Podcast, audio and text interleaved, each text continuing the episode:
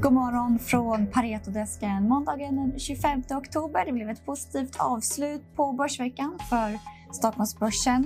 OMXS30 steg 1% men det var mer blandad handel på Wall Street. S&P 500 backade 0,1% Nasdaq 0,8 DAB stängde på plus 0,2% Det var nära tidigare rekordnivåer för S&P 500 som steg 1,7% för veckan och är nu upp 21% hittills i år.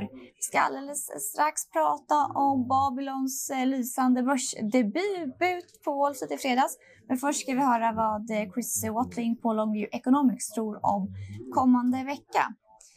Good morning, Chris Watling. What is your market view? Morning, Matilda. Yes, I mean, it's going to be quite interesting, isn't it? There's a lot going on. We've got um, a lot of earnings out this week, particularly in the States. We're in the depths of the, the, the, the quarterly earnings season, the third quarter earnings season. 200 S&P 500 companies reporting this week. Most importantly, including the key companies. We've got those big names: Apple, Amazon, Microsoft, Google, um, i.e. Alphabet, all those companies reporting this week, along with some industrial companies as well, uh, including uh, you know 3M, uh, Caterpillar, and so on, and also UCS. So, so there's a lot of information going to come out just alone from the, from the earnings backdrop. Uh, and I think it's particularly interesting given what we've seen the market doing. The S&P 500 back at its record highs pretty much within spitting distance of them. And it's been consolidating its gains in the last few trading days. So it'll be interesting to see if those um, tech earnings and, and earnings in general can uh, get the market pushing up higher, making new record highs and so on. So yeah, and of course, bond markets and bond yields have been backing up sharply. That'll be watched closely. There's a lot of macro data out this week, and there's also a lot of focus on the US fiscal stimulus bill. It looks over the weekend as though the Democrats have got closer uh, to agreeing a package and a way forward for their spending bill, their social care package, which has been stuck within the Democratic Party uh, as they've decided and negotiated amongst themselves as to um, uh, how they want to push forward with this. So it looks like that's getting a, a step closer as well. So lots to think about this week, a, a lot going on.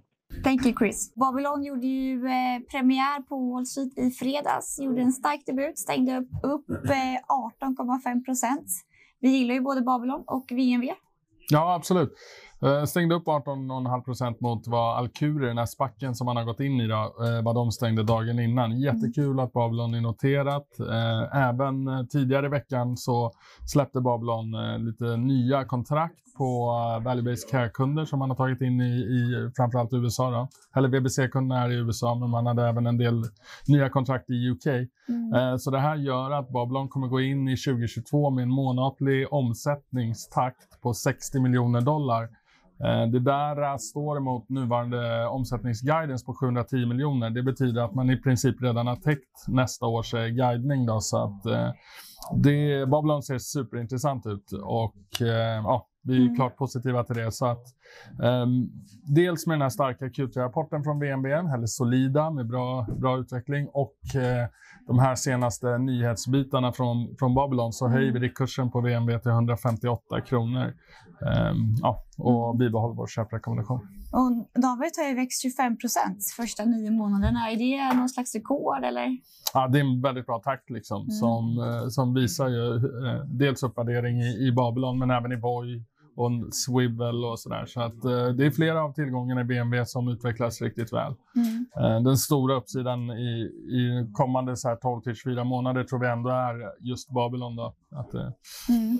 Mm. Och vi ska prata Ratos alldeles strax som kom med rapport i morse. Men först så måste vi eh, fortsätta prata lite tech och lite Wall Street för Snap rasade 26 procent på Wall Street i eh, fredags och drog med sig en hel del andra techaktier.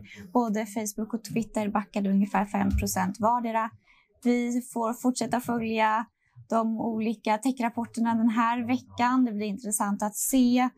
Det som eh, Snap flaggade för i sin rapport var ju betydande motvindar i annonsaffären som eh, som påverkas av att Apple har infört eh, ändrade integritetsregler som vi pratat om flera gånger här som också har påverkat andra gamingbolag. Det blir intressant att följa och eh, det blir intressant att följa resterande rapporter som kommer ut den här veckan. Lite lugnare idag, Stefan Wård, men vi har fått eh, Ratos i morse. Hur var den rapporten? Den var bra, tycker vi. Eh, Topline kom in någon procent under våra estimat, men Ibitan slog eh, med 15 procent vad vi trodde. Ja. Det är framförallt Abel och Plantagen som levererar riktigt starka resultat. Mm. Så en bra rapport. Eh, vi kommer behöva justera upp eh, estimaten något. Vi har en riktkurs på 71 och tycker att Ratos är en väldigt köpvärd aktie på de här nivåerna. Mm, så köp och riktkurs 71. Ja, kan komma upp då, drivet av estimatförändringar, men vi får se när vi har en samlad bild av rapporten. Och här på Pareto så fortsätter vi att eh, bedöma rapporterna som har ramlat in. Vi gör några justeringar idag.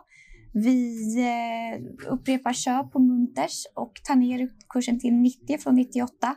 Cellavision upprepar vi behåll, tar upp kursen något.